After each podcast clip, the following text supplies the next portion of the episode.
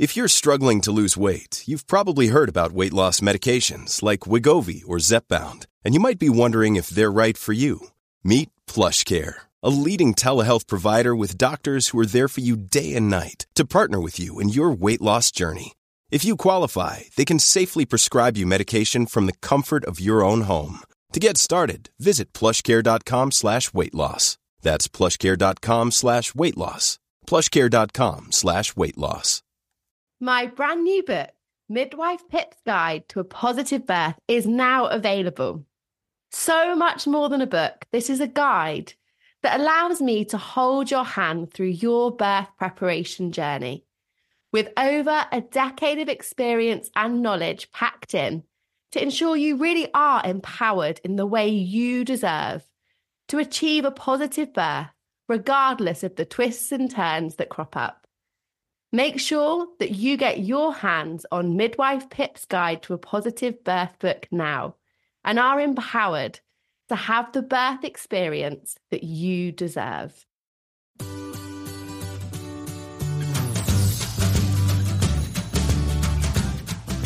Hello, I'm Midwife Pip, and welcome to the Midwife Pip podcast, the home of honest, expert chats. My mission is to provide you with the very best support and information through pregnancy, birth, and beyond with my online courses over at midwifepip.com. And as a podcast listener, I'm also offering you an exclusive 15% off all my online courses using code podcast15. With no further ado, let's get chatting. I think the most commonly searched words for new parents are how can I get my baby to sleep? The sleep disturbances and deprivation of being a new parent are tough, as I know all too well since becoming my mum myself in 2021. If babies came with a sleep manual, that'd be great, but they just don't. So we have to figure out how to support these beautiful little joyous sleep thieves ourselves. I think preparing for the sleep changes and understanding how to support your little one in the outside world should be considered in pregnancy. So we have realistic expectations when the time comes and we know what to do. On this week's episode, I am joined by Lisa Lamb, known better on social media as the Night Ninja. Lisa is a mum of three and prides her sleep coaching approach as being non judgmental and free from any bullshit. We are all for keeping it real on this podcast, so I'm excited to pick Lisa's expert brains on all things helping your baby to sleep. So, welcome, Lisa, and thank you so much for giving up time in your super busy mum and work life to join me on the podcast today. Oh, thank you. Thank you for having me. And I'm super excited to be here. So I have got Finley on me today, Lisa, and I have told him he has to listen and take on board everything you say. Um, but I have to confess, as we said, we're keeping it real. I feel like I'm currently breaking every newborn sleep rule by breastfeeding him as we speak and hoping that I breastfeed him to sleep as we speak. so, so just just for keeping it real, I am winging this as much as every new mum and very much in need of your expertise. So, thank you for coming on. Thank you for having me. so, Lisa, I just wonder what drew you to becoming a sleep coach? Was that kind of pre children, or did you kind of feel the effects of the new mum sleep deprivation and then decide to, to kind of educate yourself, I guess? Yeah.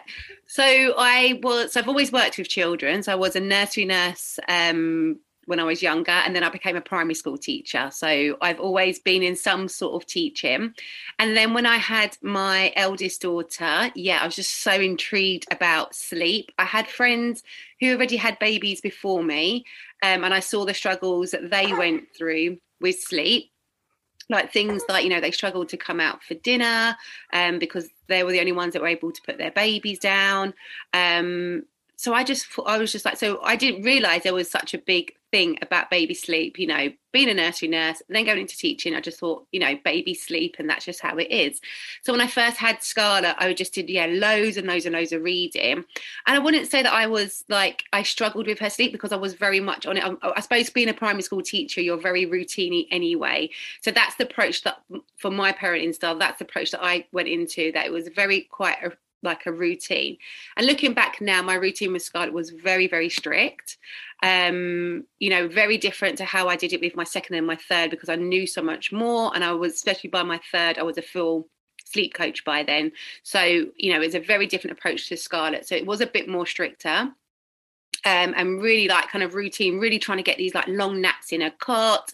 Um, and yeah, and then I just I just started helping friends and family. Um, I didn't even know there were sleep coaches even there. I didn't know it was even a job. My brother lives in America, and he suggested it to me, thinking America it was a much bigger thing, you know, back six years ago. Um, and so yeah, I dived into it, and then yeah, I just did loads of different courses, and then started my business in 2016 and been doing it ever since. And now I do it full time. So I gave up teaching pretty quickly um, after becoming a sleep coach, and then yeah, been doing my business ever since my gosh. And as you can hear from Finley, I am very pleased there's people like you out there because that sleep deprivation is brutal. And I thought going into motherhood that I'd be fine with that because I was like, I do night shifts, you know, I'm used to kind of pulling an all-nighter but it's just relentless isn't it and i think yeah. maybe we should start about talking perhaps about those first six weeks where certainly in my experience so i don't know about yours but that seemed the most relentless um, and what our expectations should actually look like because it's i think sometimes we feel that you know we'll just baby will sleep all day we'll put them down and we'll get on with life but actually it's not like that is it yeah.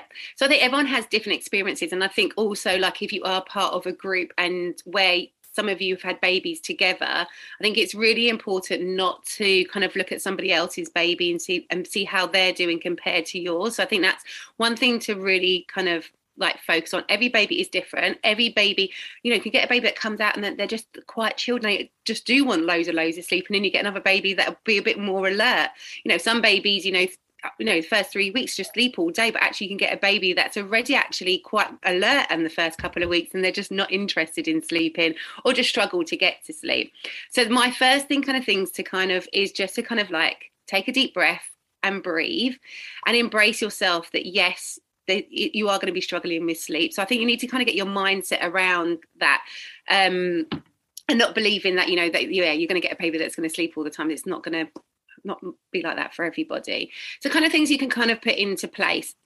newborn babies they do have such a short awake windows they can only stay awake for like 45 minutes to 60 minutes so if you're thinking especially if you're breastfeeding that is literally going to be like a feed, nappy, and then sleep again. And you might find that if you are breastfeeding or even bottle feeding, that they end up falling asleep on the feed, which is really, really normal. Um, it's so natural. It's this what yeah it's how they they suck and then they fall asleep. So really important that that's like a natural thing for them to do. So things that you can kind of do to help to help your baby get to sleep is that you can you need they need lots of cuddles and lots of love when they first come out um, so really making sure that you're giving them that love and that need and that cuddle, and that will help them to relax and go to sleep. You can use a carrier. So if you do have other children, you can put your baby in a carrier and walk around with your baby.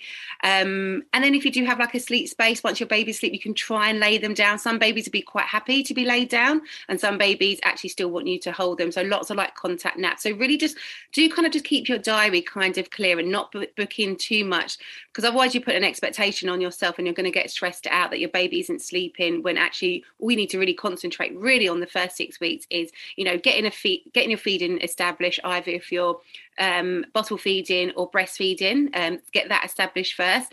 And then you know making sure that your baby's getting the sleep that they need and getting it how you can get it. So things like um, so also when babies come out they don't know what day and night so helping them with that day and night. So during the daytime having lots of light getting out having their sleep in the light and then at night time is when it becomes dark so getting them used to day and night and that will really just help their circadian rhythm to kick in around eight weeks Sorry, I just hit mute there, so you didn't hear Finley whinging around. He obviously doesn't agree, Lisa. Um, but yeah, no, and that's really good advice. And when you talk about contact naps, is that sort of like you know post feed or skin to skin napping?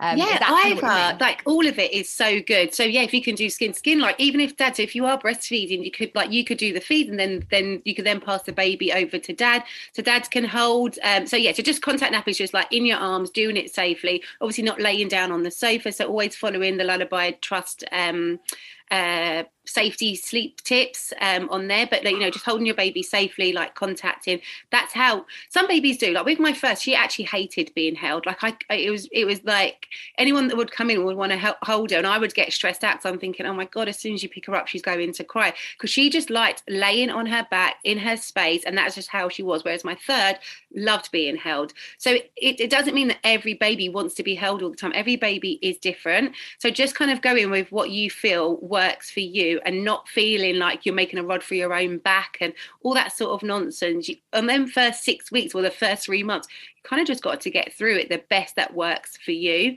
Um, yeah, that that's my best advice. Is I, I think that. with your first, you do you, you take on other people's opinions. I know I did with mine, but by the second and third, you're literally like, look, back off. I know what I'm doing here. This is my child. Like you just got to follow your instincts of what feels right for you. You're so right. And oh my gosh, the most unhelpful thing that a new mum with like a under six week old wants to hear is someone else's baby slept through the night. I remember yeah. thinking, if anyone else tells me their baby sleeps through the night, I think I'm gonna go mad. Like, and yeah. it's that it's that comparison thing, isn't it? And we're awful at it as women in like every aspect of life. And I think even more so in motherhood, and even more so with your first, because you're learning on the job, aren't you? Like I've always like first babies are kind of like a guinea pig in that aspect. Yeah, they are. They, so you, they so turn good. out fine though. The eldest will turn out good. She's a good girl. we'll roll with that. We'll roll with that. But yeah, it kind of kind of feels like you're even more prone to kind of comparing to other people. So I think what you said in terms of every baby's unique, you know, you do you, they all figure out in the end is is really, really helpful advice.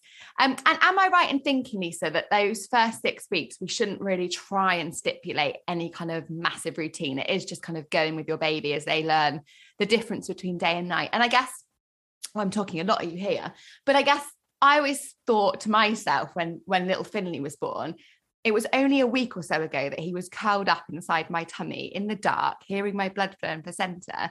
And he's come out, and I'm kind of expecting him to sleep independently in a strange cot with weird clothes on and a nappy. And yeah. he's learning to feed and breathe for himself and all this stuff. Like it's a massive transition for them, isn't it?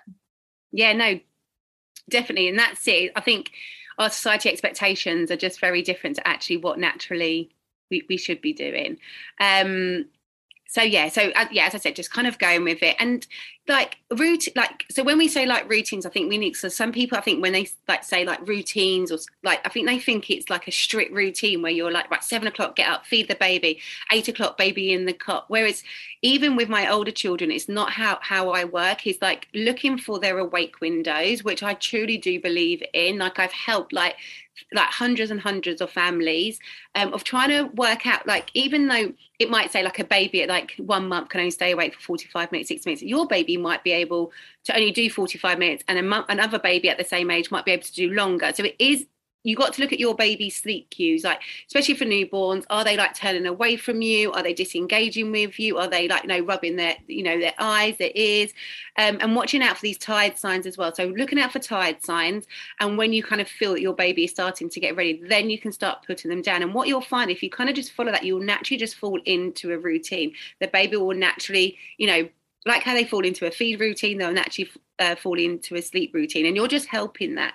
If you didn't put things into place, and I don't know if you've experienced this, but I know some of my clients, you know, I get messages from mums with newborns where their babies have stayed awake for hours and hours and hours and they feel like I just can't get my baby to sleep. And that's because now they're so overtired. So we do need to put these things into place. Unfortunately, for some babies, at that 45 minute mark, they don't go, oh, do you know what? I need to go to sleep now and just fall asleep. it just doesn't happen.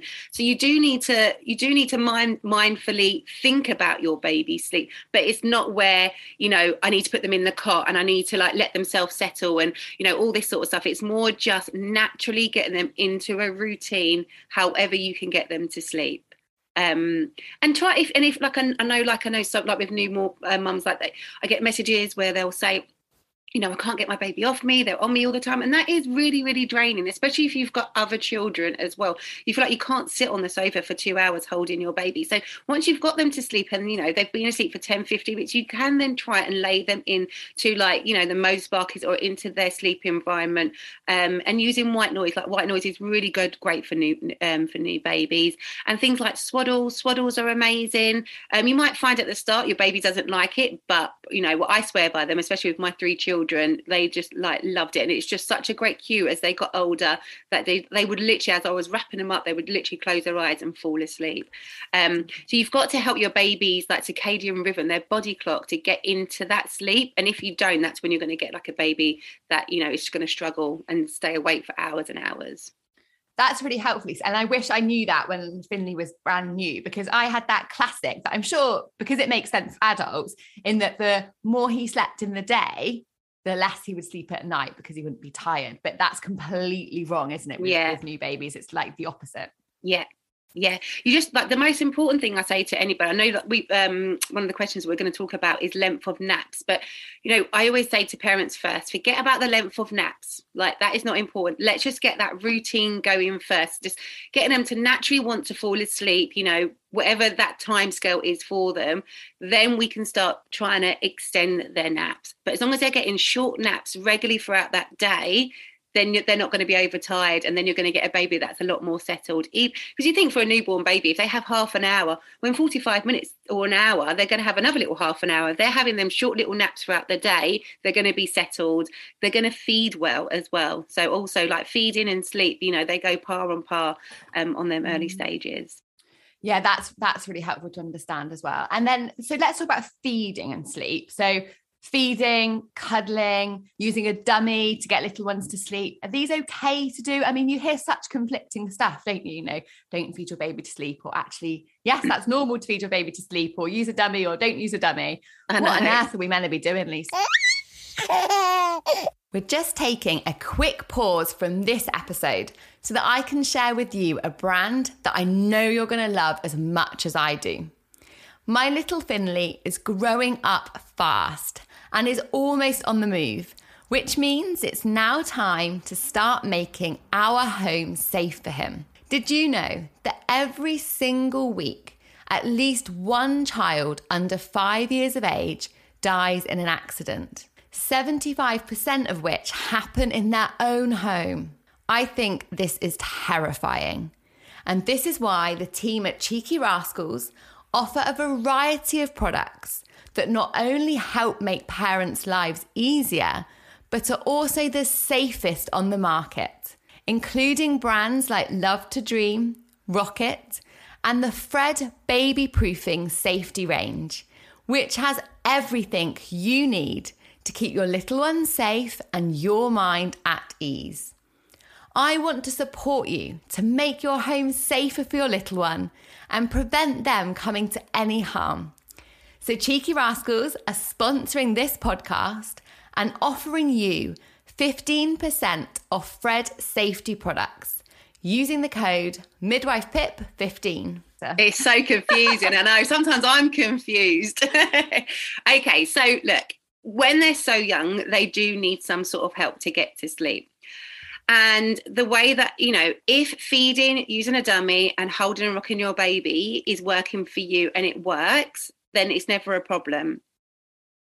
People that come most people that come to me um, they're at a place where you know maybe their baby's waking up lots in the night time or they want to change the way their baby wants to fall asleep because they they want their you know they want the dad to be able to put the baby to sleep or they want grandma to come over to put the baby to sleep. This is when they're a bit older. So you know when they're kind of at the newborn stage five six months you know mum has done like you know six months and she wants a little bit of a break. Um they now want to now want to change it. So i always say to people you know if it's working for you i don't ever change i never change anything if it's working for somebody.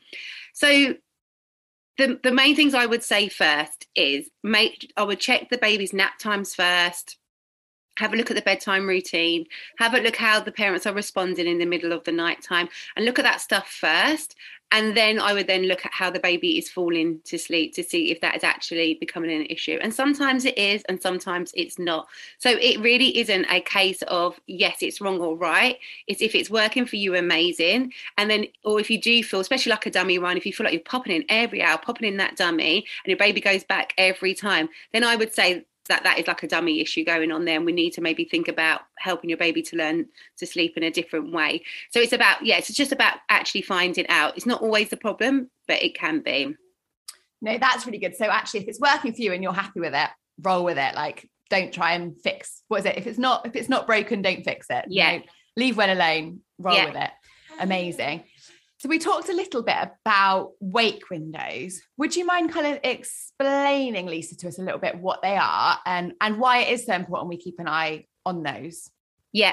So yeah. So again, like again, this is another conflicting um, conversation. Some people believe in them, some people don't. Um, but I yeah, I've used them since like for the last like six and a yeah, six years, nearly come up to six years now. Um, and it's just it's not something that is so strict. Like you know like if you're six month old baby you must do two hours. It's like a range. Like so i have found that you know at certain ages babies can stay awake for a certain time. So um yeah so it's just about watching that wake window so once your baby wakes up at seven, what I would normally say, say your baby's like five months old, I'd say their wake window is probably around two hours in the morning, maybe a little bit less. So just around that sort of hour, keep an eye on your baby, have a look. Are they showing signs of tiredness? Are they starting to disengage? Are they starting to get a bit cranky? So it's just about watching the clock, but also watching their tired cues.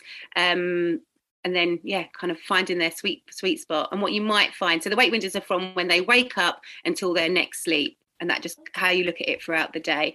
And some babies will stay quite consistent with that time throughout the day and other babies will be able to stay awake a bit longer um, as they go on. Like my little girl when she was 10 months she could only do two hours. She just loved her sleep so much. Whereas most 10 month olds will maybe on like three three and a half hour wait time. So again it doesn't it's very different for everybody and it's finding out what works for you. But i for me i i, I love this kind of guide.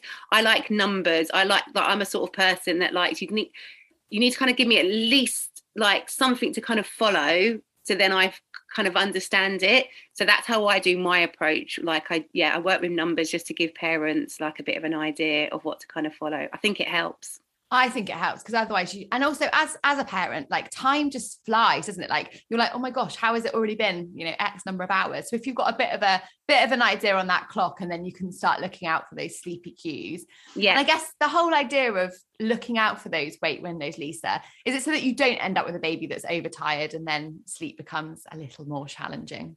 yeah just overtired or even undertired um mm. so yeah so yeah so we all know that if our babies get overtired, it's a bit of a nightmare to get them to go down to sleep. Same for adults. If we're overtired, we struggle to get to sleep. We toss, we turn, we find it really difficult to relax. And also, if we're not tired enough, we again find struggle to sleep. So it's exactly the same for for for a baby. You know, there's trying to put a baby, trying to get a baby to sleep if they're not tired is not going to work. And if they're overtired, again, you're going to have um, a struggle. Absolutely. And uh, let's look sleep cues. So we kind of look, spoke a little bit about them. Um, so is that the kind of rubbing of eyes, like you said, kind of disengaging, turning away? Is there anything else we should look out for that might indicate a tired baby? Yeah. So, so as we said before, so yeah, so turning away, disengaging, um, rubbing eyes, rubbing ears, getting a little bit cranky. Um, yeah, they're all the kind of like the main kind of signs. Um, and I think sometimes, like with newborns, we can some especially if you're breastfeeding um, sometimes get the signs wrong. So once they start crying we think that they're hungry rather than actually they need a sleep. And sometimes we can end up you know feeding rather than them wanting to go to sleep. So just again keeping an eye an eye on that, that making jerking arm that jerking um, with their arms and their legs losing interest. So as they get older losing interest in their toys. Staring into space is also a good one. Um, I remember with like my newborn um, like my partner was like talking to like our newborn baby and he's like, oh, she just keeps looking away. And I was like, yeah, it's because she's tired. So she's like, get out of my face. I want to go to sleep now. Um, and some babies don't. Like I've had clients where they're just like, oh my God, like they just don't show any signs. And that's really, really difficult. And that's why then the awake windows can be really helpful if your baby isn't showing any signs yeah, that is super helpful. I think Finley was on cue there when you uh, started to speak about the noises they make. So a great live demonstration. Thanks, Finley. um, so let's look at sort of an average, I don't know, two month old baby. What sort of awake window would you expect from them? And typically, I'm going to ask that magic question: um, How long should their naps typically be? Okay, so so newborn, so between three from naught to three months, it's around forty-five to sixty minutes. That's quite consistent. Um, and then from about three months to like three months to say four months, they can do maybe sixty to ninety minutes. Um, and then four months to five months, like an hour and a half to two, and then six months, two hours, two hours and a half, maybe at a push at three. Um, so yeah and then like it kind of like just goes up slowly slowly slowly i've actually got um i'll share it with you um i actually did a post the other day with kind of like a rough guide on my grid so i'll post that and you can like maybe repost it on your um instagram for everybody Oh yeah, brilliant. Um, okay, so length the, uh, description that'd be handy. So length of time, um, any, like anything from like half an hour, forty five minutes is a good nap. So that's what you're kind of like aiming for, up to like an hour, an hour and a half to two hours. Um, but what I do say is that if your baby, so at two months, if your baby does wake up at like half an hour, 45 minutes, even when they're older, you can always try to see if you can get your baby to go back to sleep. So I always say, you know, if they are having a short nap, let's try to extend it. So depending where your baby's sleeping, you know, if they're sleeping in their car or if they're sleeping in the Moses basket, that you would just go to your baby and try and get them to go back to sleep. So that could be trying to feed them back to sleep, holding back to sleep, some shushing and patting back to sleep. However, your baby whatever method you can use to try and get your baby to sleep. And I would say try for like five to 15 minutes to see if you can get your little one back to sleep. Um, if they're upset, then I just say just stop you know if they're upset and they're done just get them up. They're not going to go back to sleep. Um, so yeah anything from like half an hour up to a two hour is a decent nap Amazing. I think it's important to see how your baby's temperament um, is. So, like, if they're happy, so I have got a baby at the moment who's seven months having really short naps, but he's actually happy. So, you know, even though he's not getting the amount of day sleep he's getting, his nighttime sleep is good. So, on the 24 hour clock, his night, his actual sleep is pretty good. Um, but obviously, it's just the short naps is you know the mum's just not getting enough like like any break which is you know it's hard on her but you've just got to be as long as your baby is happy then that's a sign that they're getting the sleep that they need. And i think i wish i kind of knew this with my first because i was so adamant you know the things that i wrote was that they had to have like these two hour naps consistent. So i was very much working to get these two hour naps. And eventually it did pay off but it was a lot of work from my side. Whereas with my youngest you know, if she had half an hour nap, I was like, oh, it's okay, get her up and we'll just have another nap, you know, in a couple of hours. And it was just so much more relaxed and more easier on myself. Um, so yeah, so that's my biggest thing about naps. Like every nap is good. And, you know, if they've had half an hour nap, get out, go in the pram, go in the car, go in the carrier to see if you can extend it. If not, they'll have another nap later. I love that approach, Lisa, because it just feels quite gentle and individualized. And I think it's really important that we don't view babies as robots. You know, we, yeah. we're all individual. My sleep one night is completely different to the next night. So, how we can't expect these little tiny babies to kind of be exactly the same robotic yeah. sleep patterns, kind of every single day. Um, and can I pick your brains on something you just mentioned um, about uh, nighttime and nap sleeps, but the environment that babies are in? What should that look like? How can we kind of help them in that way. When you need mealtime inspiration, it's worth shopping Kroger, where you'll find over 30,000 mouthwatering choices that excite your inner foodie. And no matter what tasty choice you make, you'll enjoy our everyday low prices, plus extra ways to save, like digital coupons worth over $600 each week. You can also save up to $1 off per gallon at the pump with fuel points. More savings and more inspiring flavors make shopping Kroger worth it every time. Kroger, fresh for everyone. Fuel restrictions apply. So for newborns, so lots of daytime daytime sleeping. Um, but as they get older, so as they get older, you know, like five, six months, um, again, it again, it all just depends. Like if you want your child to sleep in a cot or if you're happy for your child to sleep in a pram. Um, either way, um, you know, at five six months i do recommend a dark room because as they get older they get more aware of their sleep environment. So imagine you trying to go for a nap and there's daylight outside. Okay as adults we'd probably force ourselves to go to sleep because we know that we need to have that nap. Whereas with a baby um, especially if they've gone down and they're coming through that first sleep cycle around 45 minutes and there's light coming in it can just affect that nap. So it's just for me like making protecting their sleep environment to get the best sleep I feel is really important. So you can um, if they're in a cot, you can like make it nice and dark, use white noise. And if they're in the pram or in a carrier, then you can just use like you can get like things to go over your um, pram to make it nice and dark. Um, so yeah, that that's yeah. And even if you're doing a contact nap at home, I'd close the curtains and just make sure that it's just nice and dark and cozy for them. And those things actually in sleep environment has been really, really helpful just for me on my journey. Um, and yeah, that I think it, it, makes sense, doesn't it, when you, when you think about it? But especially when you're used to having a newborn that all like in the first few weeks just sleep regardless, it's hard to kind of recognize sometimes that you need to transition. But I'm definitely noticing that Finley's much more aware of what's going on. If there's stimulation, he's like, no, I'm missing out. I'm not sleeping. Thanks. Yeah, uh, yeah. I'll play. Um, yeah. so yeah, that that definitely becomes, I think, much much more important. Um, another question for you: controlled crying, mm-hmm. possibly a difficult one. What's your take on it? What I guess what is it? What what is it? Um, and then what? Yeah, what's your take on it? So, controlled crying, from my perspective, is when you put your baby into their sleeping environment, you leave the room, and then you do time intervals. So, like maybe one, two minutes, and you keep putting the time up. Um, and then you keep going in and out, in and out of the room. So that's my kind of take on controlled crying. I I'm not judgmental with any kind of like sleep training. The only one that I like, you know, try to advise parents not to do is, you know, put the baby into the cot. So the kind of like cry out method into the cot, leave mm. them and you don't kind of go back and respond. Yeah. The way that I do it, and I don't think when I think when I speak to parents, I don't feel like they are educated enough to know that actually this is, you know, you can actually stay in the room with your baby, responding to your baby. So you don't have to ever leave the room. So it's kind of like, you know, some people would say that that's the same as control crying but for me when you're with your baby responding to your baby you know picking your baby up whenever you feel that that, that you need to giving them a cuddle for me that i think is is a little bit different to control crying because you're there responding. But sometimes saying that you know, sometimes even when you're in the room responding to your baby, they can still be very upset. And I've had times where we've been in the room for like two weeks and the baby is still getting upset. And so sometimes we have to just take a step back and just come out of the room and give that baby some space, some space. And actually, like I've had like a client do it recently, and within like 10 minutes, the, the mum did go back in, but within 10 minutes, the baby was sleeping. And now the baby's going down with no crying. But whereas the two weeks when we was in the room the time, there was more crying going on.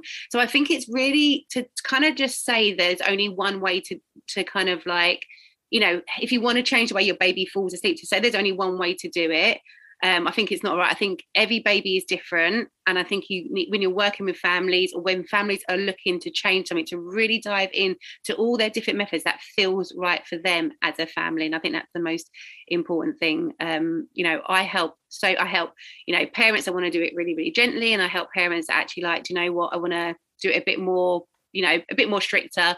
So yeah it's having that balance and what what what what the fam- what your families want to do and just being honest with them and giving them the right information so then they can then choose.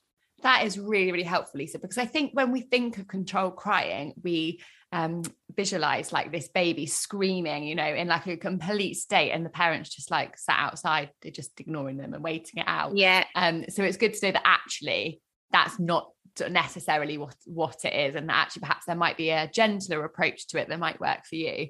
I've yeah. um i've not sort of explored that with finley because i mean touch wood we're recording this podcast with him with us so i might be like properly dating this. He's generally not an overly crying baby. So when he does cry, it's usually because he's hungry or there's a problem.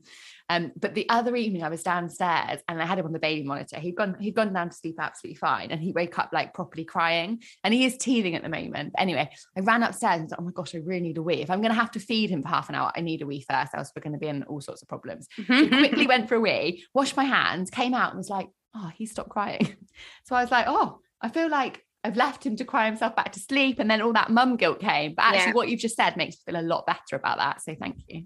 Uh, yeah, I think, I think, I think the whole crying thing, I think, uh, yeah, could go so deep into this, but I'm going to be. But the thing about crying is that crying is not a negative thing. And I think in our society, as soon as a baby cries, oh my God, what's wrong with your baby? And straight away you're like, oh my God, oh my God, like my baby's crying. I'm not doing something right. And I think that's that's something that we have to change as a society because babies are allowed to cry. And also as mums, we don't always know why they're crying. Like we fed them, you know, they've they've had they've had everything we, we can possibly do you know like they, they're just upset for whatever reasons um and I think like when you hear your baby cry, what is like you can let your baby cry for a couple of minutes and see what happened. You don't have to respond straight away. Because as you just said there, you went to the toilet and actually when you came out, your baby then like went back to sleep or settled or was happy. So then you know actually they were just having a bit of a moment you know so i think it's important to kind of understand your baby's kind of cry so i kind of have like a ladder just so my parents can know actually if they're shouting and just like chatting away actually just leave them. That's fine. Babies make noises in the middle of the night time. Sometimes they might like cry and stop crying. And so until they're really crying for you like really crying then you can go in and respond and whatever need that, that they that they want. If you need to feed them back to sleep hold them to pat them put their dummy back in. But i think sometimes like just actually just waiting and seeing it actually makes you as a parent learn what your baby needs rather than rushing in too quickly and actually oh, actually, I don't even know what, what my baby needs right now. So, yeah, just being a bit more aware of your baby's crying and feeling that you don't have to jump all of the time. I think that's one of the things with, with my clients. Like, I just, I always tell them to go in when they feel that they need to go in because everyone's levels of crying is very different. Mm. Um, so I think by telling someone to go in when you feel right, actually that's a cry that I need to go in, it just helps them to be a bit more in tuned. Um, and I get a lot of good feedback that actually just changing that that mindset for them because it's a big sometimes a big game changer for them. Yeah, and like you say, it's getting to know your baby. You know, you know when your baby's crying because and maybe maybe they're just drifting off and then they're sort of crying a bit and babbling a bit and they're absolutely fine. Their eyes are still closed um, yeah. or when they're crying like out of some sort of distress. And and you only get to know that by responding to your own baby don't you? So i i love that lisa. I love how sort of gentle and and unique you are and how it's not kind of you know one size fits all. Every baby is completely different. i'm trying. I've done a lot of courses and i'm learning all the all the time yeah, yeah, and I think that's that's so important, isn't it? Because there's more research coming out, and and I just wonder from your, I mean, I don't think, as far as I'm aware, there's any evidence for it, but just from your experience working with families, do you find that babies sleep any better, or I don't want to say worse because that's really negative, isn't it? But do you think babies sleep differently depending on the mode of feeding? So, sort of formula fed babies, or bottle fed babies, or breastfed babies? No, so maybe like as newborns, like just because mm-hmm. obviously breastfed babies they feed a little bit more often. Um, but no, I get breastfeeding and bottle feeding mums with very similar stories. Um, so especially as they become older and at the newborn like the way that they fed has nothing to do with their sleeping. You know it is biological. It's, it's, it's, getting them daytime naps setting up that nice bedtime routine. You know if your baby is waking up lots of times in the night time you know trying to work out is it a medical thing? Is there something else going on? Is there something else under, underlined? And once you've kind of you know actually know everything's fine then you can maybe get to a bit more deeper of what's kind of going on. Yeah that's that's really good to know. And i think there's there's so much and i get messages from mums all the time on instagram saying you know they feel they feel they're doing something wrong because their baby's not sleeping like google or wikipedia or mumsnet tells us to and that's a whole nother rant isn't it i'm sure? Yeah. Um, but actually i think the way that you've you've sort of spoken around sleep today lisa has hopefully helped those mums realize that actually it's nothing they're doing wrong. This is just normal absolutely normal parenting absolutely normal newborn behavior it's not that they're not doing something or not responding to their baby's needs. It is just the way it is. Yeah like it's really tough like you know like you know I, I i would say that you know with all my three children you know i put a lot of work into their sleep. It wasn't you know all my three children are really good sleepers. They have been from kind of day dot because i put things into place but it was hard work for me. It wasn't something that was easy. I think with my first um you know i was going back to work after nine months back to full-time teaching. My mum was having my baby. So i wanted to be at a point with where my mum could just put my baby down into the cot she napped and it just was easy for her. So for me, I had that nine months to get that kind of sorted. Um, and then with my third, it was a little bit different because then I was working from home and also I had two other kids that were going to nursery and it was like a bit more of more of a juggle. Um, so yeah it is it is really really difficult um, i was lucky that i had support with my mum you know with my third I'd leave her at home a lot, just sleeping, because I had that opportunity. So for me, it was like, well, what's the point bringing her out? She sleeps better in her cot, mm. so I'm just going to leave her at home. And I had that support, but not everyone does have that. So you have to put into a schedule that works for you as well. So I always say, so another really good tip, I say, you know, if your baby is napping in the cot, choose a nap that's the best. So if the morning nap is normally their best nap, then I always say try and stay at home for that and then go out and have that afternoon nap in the pram or in the car or if you find actually my baby sleeps better in the afternoon, then do go out in the morning time and then have that afternoon nap. So have that kind of balance so you can get out and about. Because being at home, with my first, I didn't mind it um, because I knew I was going back to work. But by my third, being at home every day, you know, it was draining. So I would always then make sure that I would I would jeopardize a nap and I would just get out and about. So yeah, have that balance. That is a really good point, Lisa. know, car naps, pram naps, contact naps, they're all decent naps. Yeah. Um, but you know, if your baby does prefer to sleep in a cot, then yeah, just work out when when that one can be in the cot. That is such a good point there, Lisa. Actually, I'm really pleased you said that because I remember looking at, like I'm sure every new mum does, looking at um like baby sleep routines and being like, great. So Finley does sleep in his cot. When do I like do life? I'm literally now a prisoner to my house because he has to sleep in his you know, in his cot like every few hours. Like, how do Yeah. you deal life? So actually, that's a really good tip. That actually, it's fine. Use you know, use the car seat, use the pram, get Yeah. out because that's so important for maternal mental health in that postnatal period as well. Um, and certainly, pram walks and carrier walks were life saving for me. Like, absolutely loved it, and it was a great nap opportunity for Finley too. Yeah. And that's, yeah, I think it's all just different. Like, you know, I was a mum that was quite happy to be at home. You know, a lot of my mums, they want to get out. So I think it's like looking at what works for you as a family Mm. and then putting things into place for you. Like, I get families where they want the babies napped in the cot. So we work to get babies napped in a cot. But have another family where they want a mixture. Or I have a family that want to get the baby to self settle in the cot, but they actually don't mind co sleep in the middle of the night time. So we work on that. And then in the middle of the night time, the baby ends up co sleeping. So it can just be, you've got, yeah, it's what your family and what works for you and what you want. And just get your blinkers on, don't care about what anyone else is doing and what works for you. That is That like is my. such such an important message. I feel like we need to just shout that from the rooftops. You know, don't compare. You do you. Every baby's different. There is no textbook. You know, they aren't robots. Um, yeah, really, really valuable. I think. So let's um let's fast forward. So we've talked lots about tiny babies. Um, when we think about transitioning babies from your room to their room. So I know the Lullaby Trust um, explains that the first six months, we always recommend sleeping in the same room as your baby for both day and nighttime sleeps. But when the time is right, and I'm guessing you're probably going to say there is no definite time because we are How we did are- you know that? are, um, which I love, which I love, because sometimes that feels like a pressurized time Yeah. scale. Um, how can we, or any tips, I suppose, for a nice smooth transition or as smooth as possible, if there's such thing, to getting your baby to sleep in their own room? So uh, yeah, I think people are just so scared of this, aren't they? Of the tra- of the transition. But most babies, in my experience, actually do really well. Especially if they're, especially if they're already sleeping in their own space in your room, then that's a bit more of an easier transition to a different transition from co-sleeping to a cot. That's a Mm. kind of a bit of a different um, kind of movement. Um, but yeah, I just like think just go for it whenever you feel right. Like it's, I think like you know, some parents at six months want their babies in the cot, and then they feel guilty because they're like, oh my god, well my friend still got their baby in the cot, and I, I think we always feel guilty no matter what. So Oh, as you said, just move like your baby when you feel that it's ready um, and don't ever feel pressured like even to get your baby to sleep well you know you can still have your baby in your room you don't need to ever so i never i leave it up to my parents whenever you know if they've got the baby in the room it's up to them. Like we can do the work together no matter where the baby sleeps. Um so i always i think the best transition is actually just maybe making up a bed in that room for a fir- for the first like week.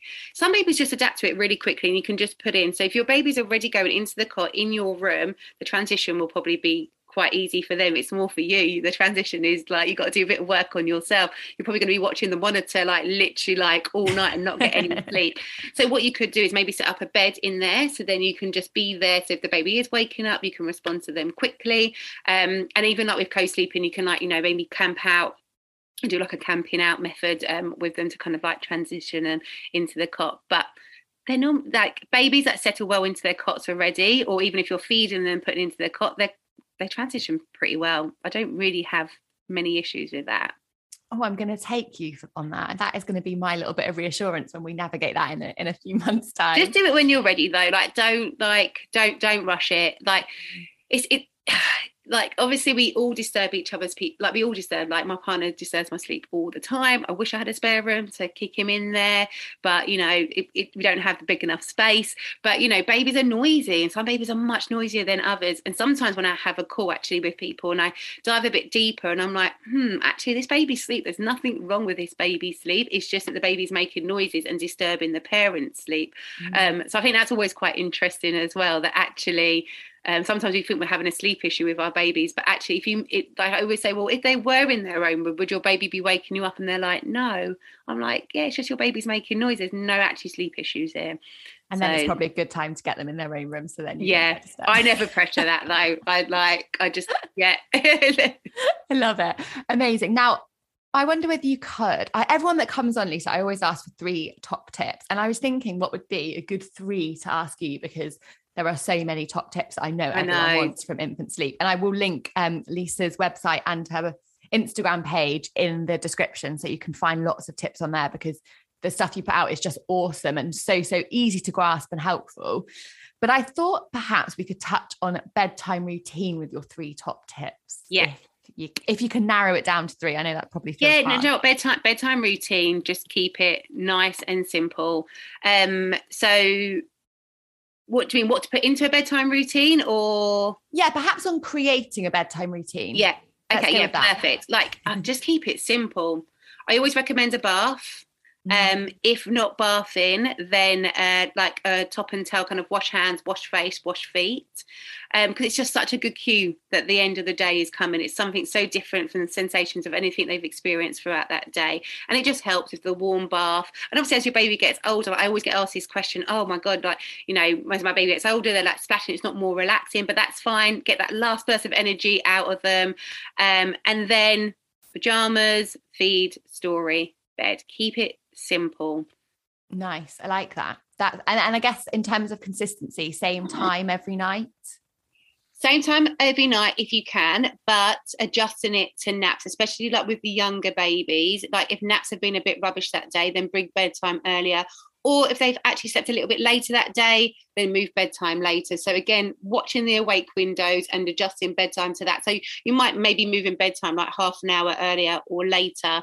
Um, I think that's a really good key because I think with my first, I was very much like, oh my gosh, she has to be in bed at seven. Like I was on a like a, it's really like it was like a time schedule for her. But what what I struggled with was when she woke up early from the nap, I'd be like, well, she can't nap now all the way till like two o'clock, or she can't have her feed now until this time. Mm. Um, not realizing that actually I could have just moved everything. And this is the thing that's wrong with the books out there that are very like, you know, it's okay maybe if you've had a baby before, you might be like, oh, actually, no, this doesn't work. But with your first, you literally have that book as your Bible. Um, so I had like lots of upset from her because I because she was tired or she was hungry. So yeah, remember everything can be movable. Yeah, I think she's got five percent left on my computer. I need to run and get my charger. Oh, that's the right. I won't. I won't keep you too much longer. Sorry, I could literally talk to you all day, Lisa, um, and pick all your brains. But but thank you. It has been so so helpful to talk to you, um, and I know that this will help so many so many mums. And I really hope that actually the take home, more than all of your incredible practical tips, is ditching that mum guilt and getting rid of that awful comparison that is just a nightmare. Yeah. Um, but best of all, Lisa, about our chat is that Finley's now asleep. I kind of had that magic sometimes when I do my consultations, and then they're like, "Oh my god, they're asleep." We do, we do, we do definitely all need you in our homes. Oh. Um, but yeah, thank you so much for your time, Lisa. That is going to be so helpful for so so many new and expectant parents. And I will, as I say, all Lisa's details are linked in the episode description, so you can find lots more Night Ninja wisdom over there too. Oh, thank you so much for having me. I've absolutely loved it. And that's it for another episode. I hope you enjoyed listening. Remember, you can use your exclusive discount code podcast15 on all my online courses. And why not check out my free mini course while you're there too? If you enjoyed listening to this episode, remember to hit subscribes so you're the first to hear about all the upcoming chats too. And I'd be immensely grateful if you could take a couple of minutes to leave me a quick podcast review too. I look forward to speaking to you again very soon.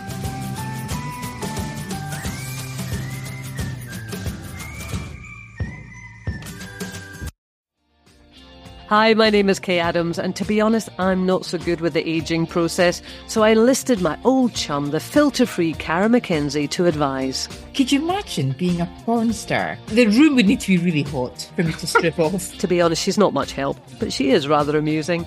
And along with some great guests, Jo Brand, Andi Oliver, Anton Du Beke, Ruth Langsford, and Craig Revel Horwood, darling, we are learning how to be 60. Listen wherever you get your podcasts.